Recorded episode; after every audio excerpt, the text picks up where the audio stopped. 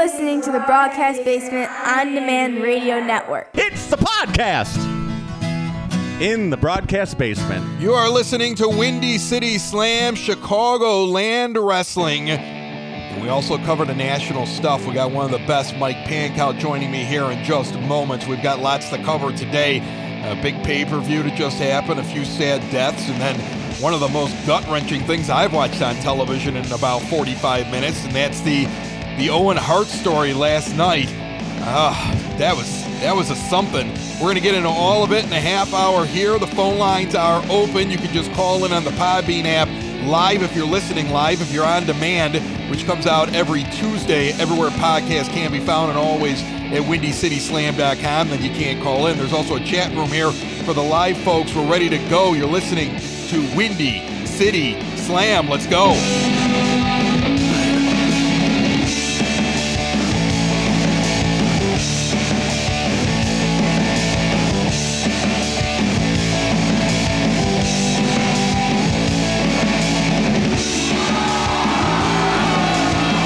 Mike, how are you? I'm hanging in there, Chris. Yeah? All right. Yeah, a little bit of a rough weekend, but uh, it's a new week. It's Memorial Day week, so let's let's let's get let's get going. I know you were way, you're you were out in the middle of all the storms out there, just to the west of Chicago, and uh, Yes. uh, very very crazy stuff out there. And you were telling me beforehand your block looks like a war zone, and I'm glad that you guys are at least safe because uh, I know they had a few. Uh, well, if it wasn't a twister, some near ones that were out there, and they went through south of Chicago in the suburbs, and uh, so I'm happy you guys are doing good. Unfortunately.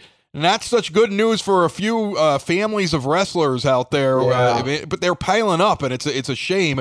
I feel like we start off every show with it, but uh, Yeah, but, but go go ahead and jump into the big one here because uh, I was reading all about Shad. Yeah, Shad Gaspard, uh, about a week ago, former WWE superstar, passed away at 39. Uh, he was swimming with his 10 year old son in Venice Beach, California, when a tide overtook him and, and ended up getting carried off to sea and ended up drowning. His body did eventually um, kind of come back to land and people fought it. So there was at least a little closure there. But Shad was part of Crime Time a little over a decade ago. His tag team partner was JTG. They had a run for about maybe three to four years as a team. They kind of broke up toward the end of their run. Shad got released, and JTG stayed for a little while afterward. Shad seemed like he was a pretty good dude in the ring. He had a lot of potential. I, I, I really surprised WWE didn't do more with him. I mean, we've been saying that about a lot of guys in. WWE. Like if you think about him, like forget the WWE career. The guy broke up, if I'm not mistaken, a robbery at one point. Yes, And then- robbery, Right. And then you Yeah. hear the the eyewitness account not only from those that saved his son out there, but from his son, who basically he knew it was going to be him or the kid. And he tells the he tells the boy, I think he said it was I think it was a 10-year-old boy. I mean, I pictured my kid. Yeah, so, ten year old son. yeah, yes. my my I got one that's 12 and you know, he he sits there and he knows in a riptide and he isn't going to make it.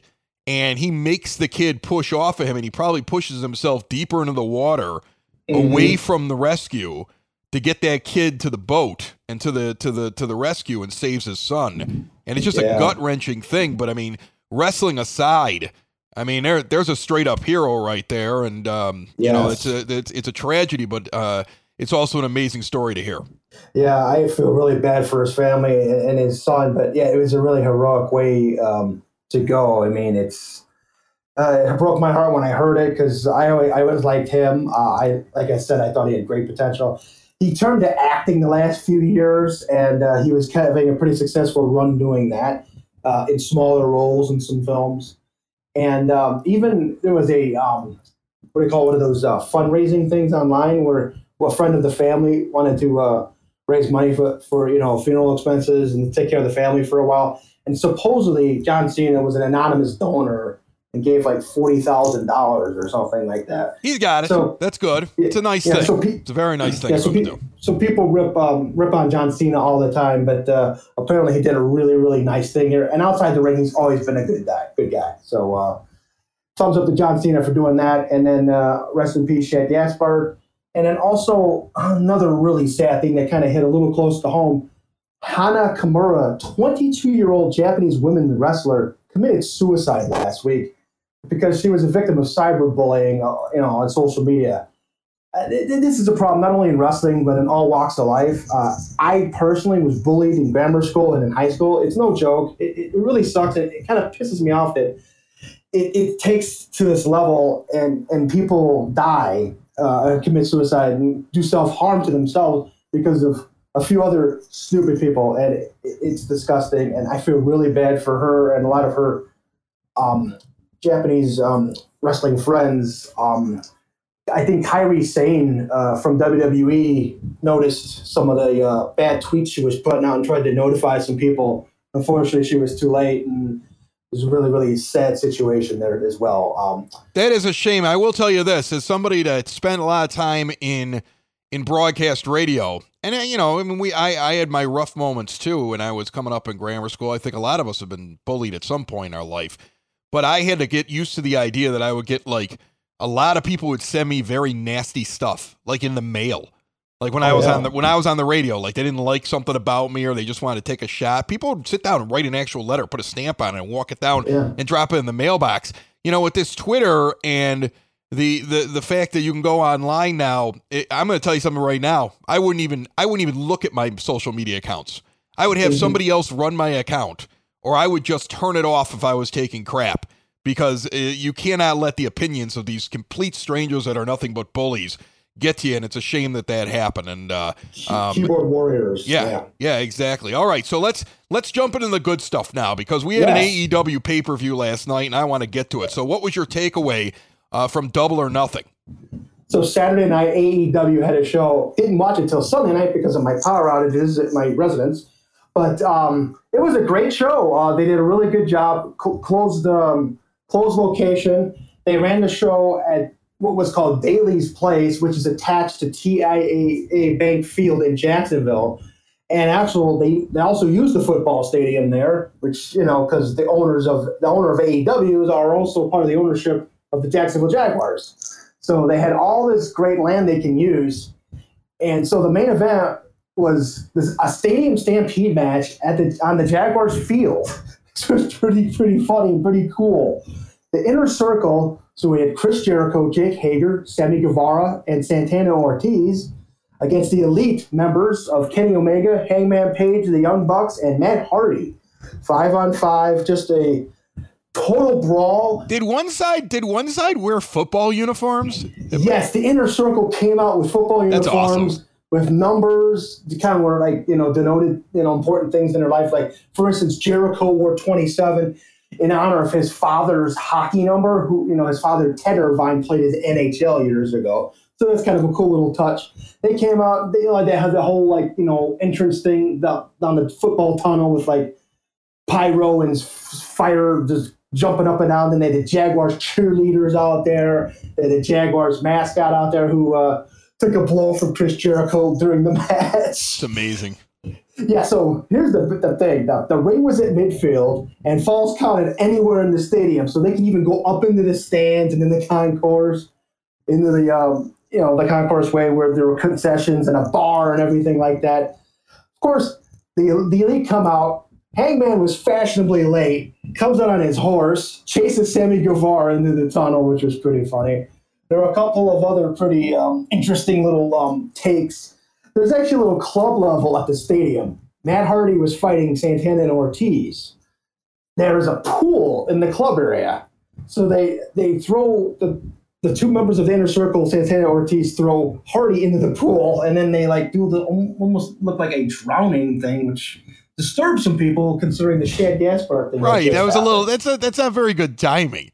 Like, you Yeah. know, that's like That was the only iffy thing about that whole yeah, match. that's not good But- timing. I mean, It it is a different. It's a different organization, but it is in the world of wrestling. You know, and Yeah. it's just that it's just it, uh, that's some rough timing on that one right there.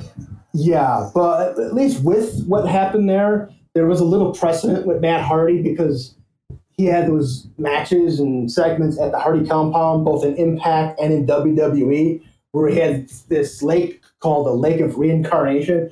So he would go into that lake and his character would transform. So his his character was transforming while he was dunked under the water in the pool. Okay. Like classic Matt Hardy or V1 Matt Hardy or even or back to his current uh, character. So it was kind of a really hokey, goofy little thing that was kind of thrown in the middle of this batch.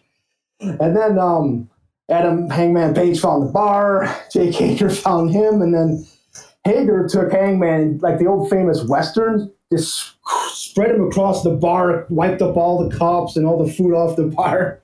Like one of those old Western, like black and white scenes that you would see, like he would like do a guffaw at. And then the one guy powerbombed another guy into a pool table. I mean, it was crazy. And then um, there was another funny spot too with Chris Jericho throwing a red challenge flag for what he thought was a three count. That's amazing. So one of the referees goes into the tunnel. It was such a goofy premise. like, think about it. Like, how ridiculous. And this is the one thing that's come out of the whole pandemic is that they have to find a way to make things entertaining. You just can't have Yeah. straight up matches. Like you can throw a few straight up matches in, but the I mean, think about it with with with um, uh, Money in the Bank, uh, WWE had to get goofy. I mean, Yeah, that was this- that was and that was all we to that. right, Yeah. and that was all we talked about. They had other great matches, but that's all we talked about because uh, you know, I mean, let's be honest. Uh, there are the wrestling purists. I mean, you're a wrestling purist, Mike. I, I'm not. Okay, I enjoy. to- yeah. I enjoy pro wrestling. I know my history about some of the pro wrestling, but you you got everything. You know it all. And and and sometimes like I'm not. I didn't even watch the AEW event. To be honest with you, I was like, I don't even know how I'm supposed to watch it. I've gotten so used to just putting things on WWE Network.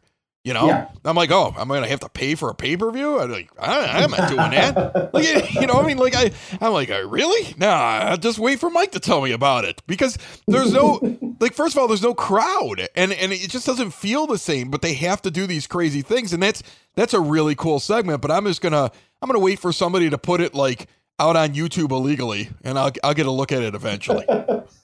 Yeah, so uh, we'll get back to the crowd in a minute because obviously there really wasn't much of a crowd, but there was a little bit of a crowd. But we'll, we'll talk about that in just a second.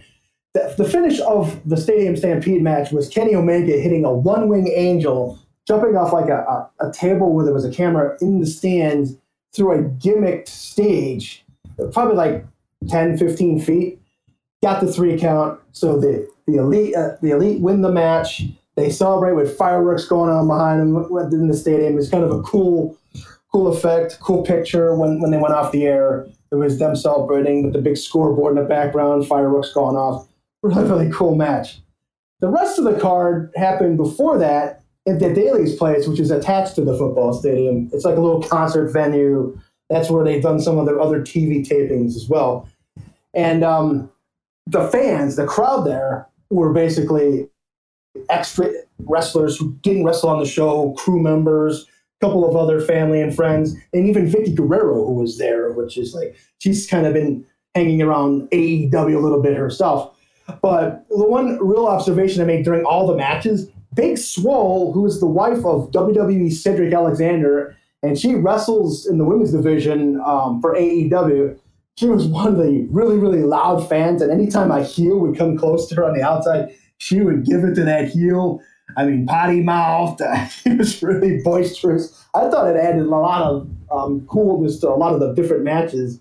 And like, man, who the heck is that swearing and talking? And they finally saw who it was. Oh, Big Swole. Yeah, well, you know, and that's the other thing is that we we noticed for a while that they were unable to even have the wrestlers get out there because of the Yeah. restrictions, and now some of the restrictions have been lifted, and they can go back to yeah. doing yeah, especially in Florida, and they can go back to doing more things on camera. So, and I think that'll add a little bit to the presentation, especially for AEW.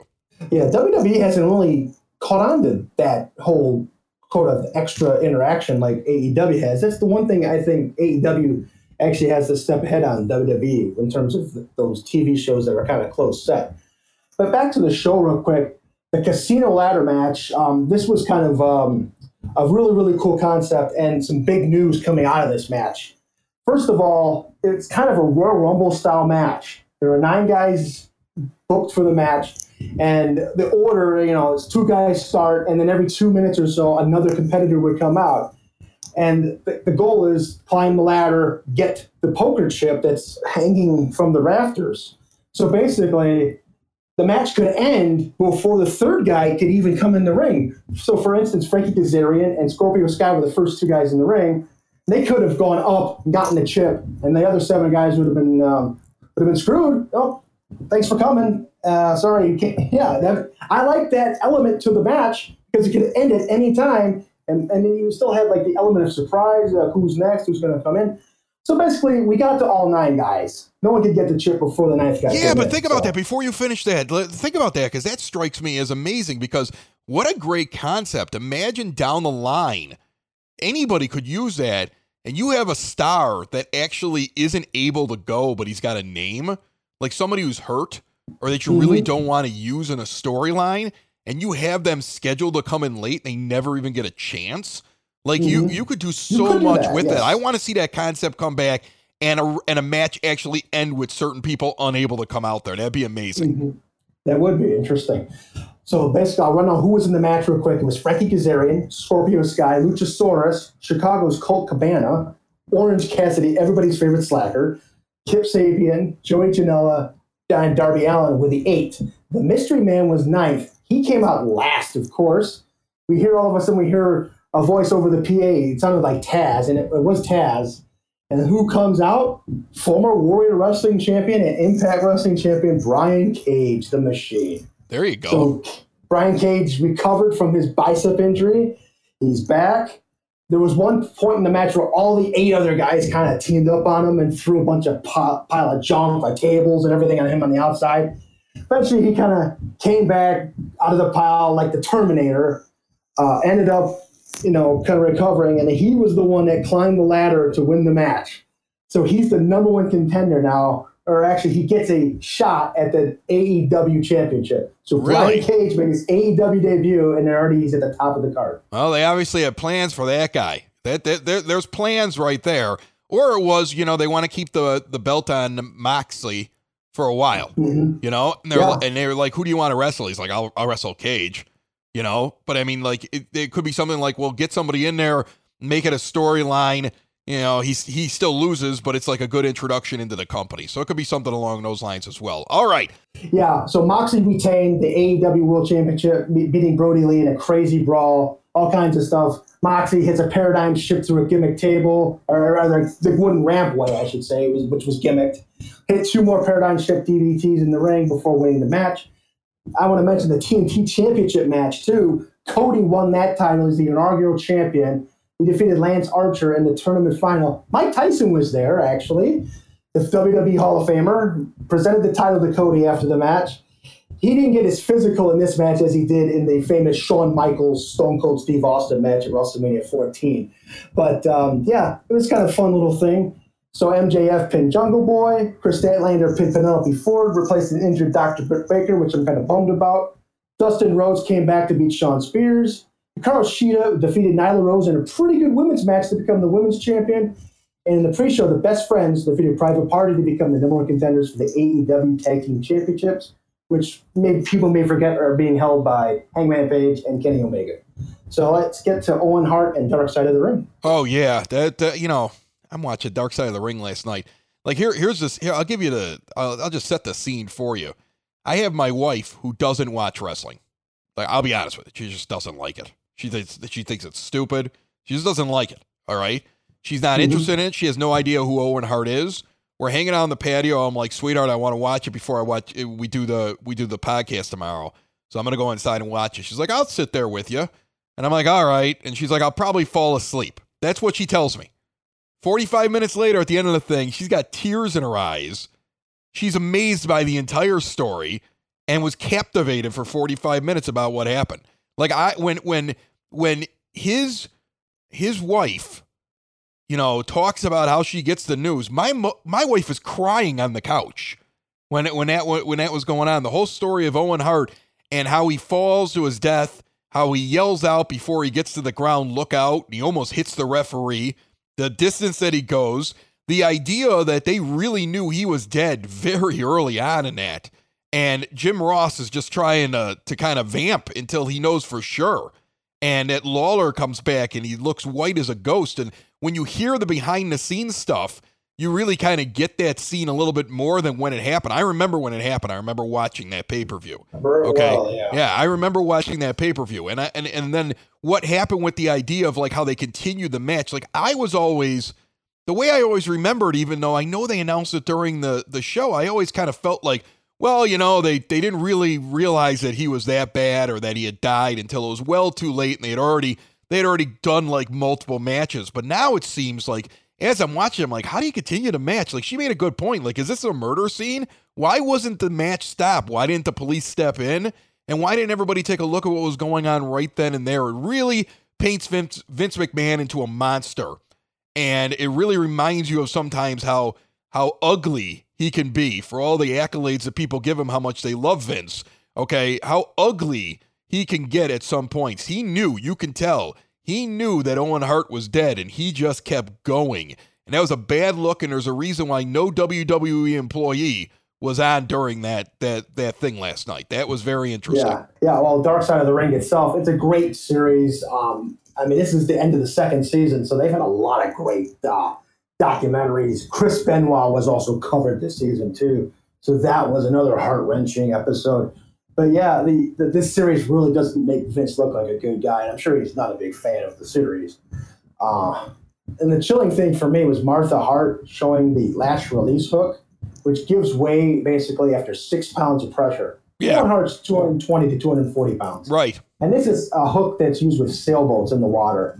So, I mean, how, how can you think something's not going to go wrong with this?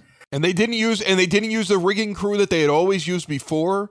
They cheaped out. They did it last minute.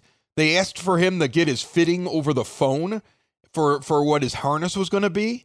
They they they they didn't use the group that they always used for him. They and she's able and they're able to show like all the other times he would come down on that harness and it was a completely different set. You could see it. So I mean, it, there's no argument that could be had from the other side. You know who else it really makes look bad, and it doesn't really jump into it too much because it's just a sideways thing where she sits there and talks about how members of the family didn't they wanted to keep their wrestling careers going, so they were upset with her and they were stealing things and trying to give them to the lawyers for WWE and doing everything they can to keep the Hart family in line. It really makes Bret Hart look bad because if you look back at interviews, he really has ripped her apart. Like she lives in a fantasy world. And it makes Bret Hart looks like a he looks like a scumbag right next to the guy who he spit on after the Montreal Screwjob, Vince McMahon. It really paints him in a bad way. They don't do it that much. They, I mean, like that's the thing. They don't, they don't really come out on Bret. They actually, they actually paint him as like he's hugging her and he brings her in when he's dead and everything else like that. And he's like supportive.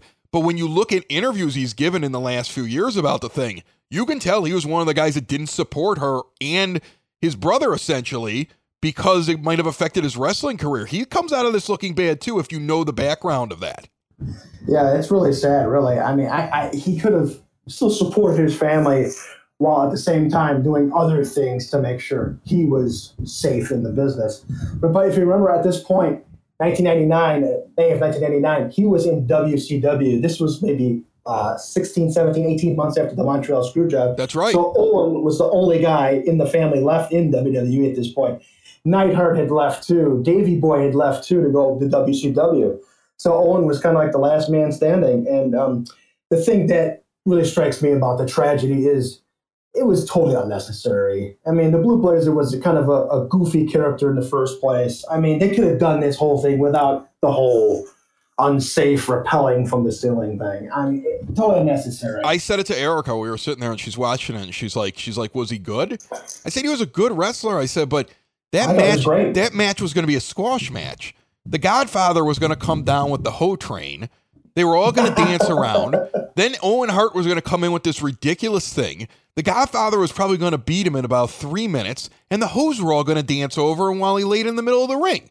So he died, not in a major match, not going and doing something amazing. He died on a gimmick match, come up from come up by by Vince McMahon at the last minute, and they cheaped out on the rigging for a throwaway match that goes in between probably two good matches at that pay-per-view. And, and that's what all that also kind of has to drive you nuts. And, and back to the Bret Hart thing, you're right.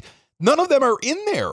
So why is it that the family isn't angrier at Vince McMahon and all supporting the and all supporting the lawsuit? That that's the other thing that's really shocking. You know, you always thought maybe she was loony or maybe she was just upset because her husband died, right? But then you see that Yeah. clip, you you see what he was that, sure. right. You Yeah. see that you see that thing that's that he was hanging from, and you get the full story, and you're like, whoa, she wasn't. She was actually right. She was Yes, very she was. measured in what she did. And you know it, it, it was it was rough to watch, but I'm glad that the story's out in full because you really never got the full story till then. I felt like that was the Mm-hmm. first time I really heard the whole thing. Yeah, I feel a little bad for Martha. You know, I, I for a while I'm like, I know she's bitter and she has the right to be, but you know, why, why, why? But yeah, reading more materials about it, watching this documentary, I feel bad for Martha. I feel bad for Oje, who's the son, Right. Athena, the daughter, Right. And that whole family. They grew up basically most of their childhood without their father after this, and it was really, really sad. Well, and I like I uh, like the idea that they also decide. Now I get it. I get why he's not going to be in the Hall of Fame. I get why she won't let him. You know, Yeah, the, the, the idea that this is in, there isn't even a building for this. This is just a promotional stunt so they can make money. That's what she said. Yeah. You know, and I was That's reading it people have been saying for years. Yeah, right, and, she, and I get it now. I get why she's like, no, you're not putting him in. I, I I completely understand, and I hope they hold. I hope they stick to their guns. I hope they really do because you know what? Uh, I get her point, and that you know what? That's her husband, and what what the family wants is far more important than what any wrestling fan wants. Yeah, especially the immediate family. Yeah, the immediate family. Martha and the kids. Right. Going back to the match for a second, too. Actually, was for the Intercontinental title. Godfather was the Intercontinental champion. And the talk was, and I'm not sure if this was 100% true, that Owen or the Blue Blazer was booked to win the title that night. Really? After a little bit of a crazy match. Yeah, he, uh, that was that's that's what I've heard over the years. And Owen was going to get uh, get the strap and then they're going to have him as the Blazer with the Intercontinental title.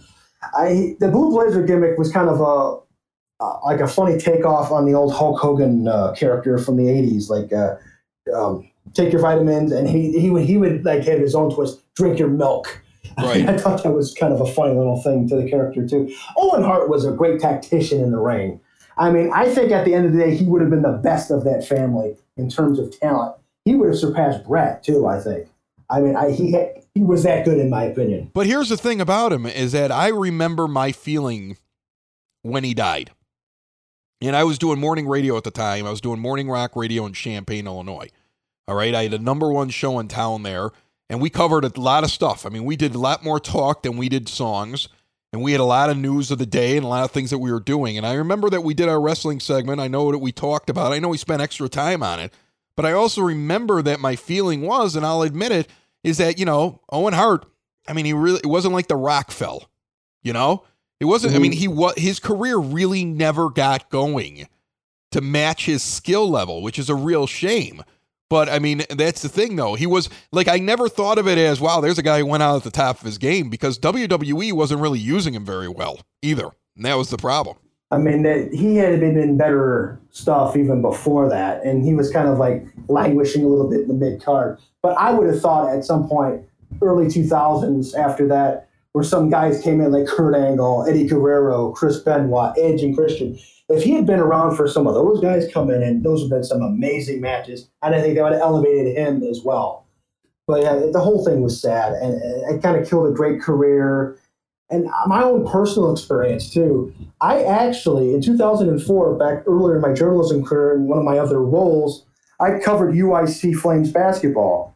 And they won the NCAA tournament in 2004, matched up with Kansas in the first round. And amazingly enough, ironically enough, the first game of the tournament was at Kemp Arena in Kansas City. So I did a day trip out there, flew out there for the game. And, and before the game, I look up in the ceiling and got chills just thinking about Owen Hart. That was Yeah. where he was, and that's where he dropped down from. I was I I, I, was just taken aback by the fact that right after their father died, that she brought the kids with her to Kansas City, and she actually brought him on the catwalk where their Yeah, father was dead and the blood was on the mat. I thought that was a little weird.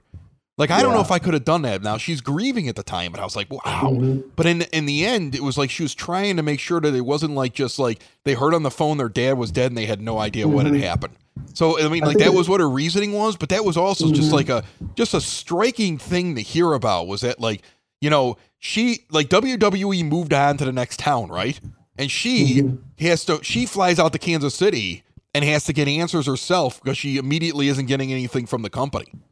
And so Mm-hmm. she has to go talk to the police and she goes and does all this stuff. I mean, like right from the very beginning, it was like the show must go on. Sorry, your husband's dead. Vince knows he's dead and calls her up, but doesn't have the doesn't have it in him to say anything to her. Like he, like that's the way it was portrayed. That he already knew he was dead when he talked to him. Yeah. Either that's bad editing or that's what happened.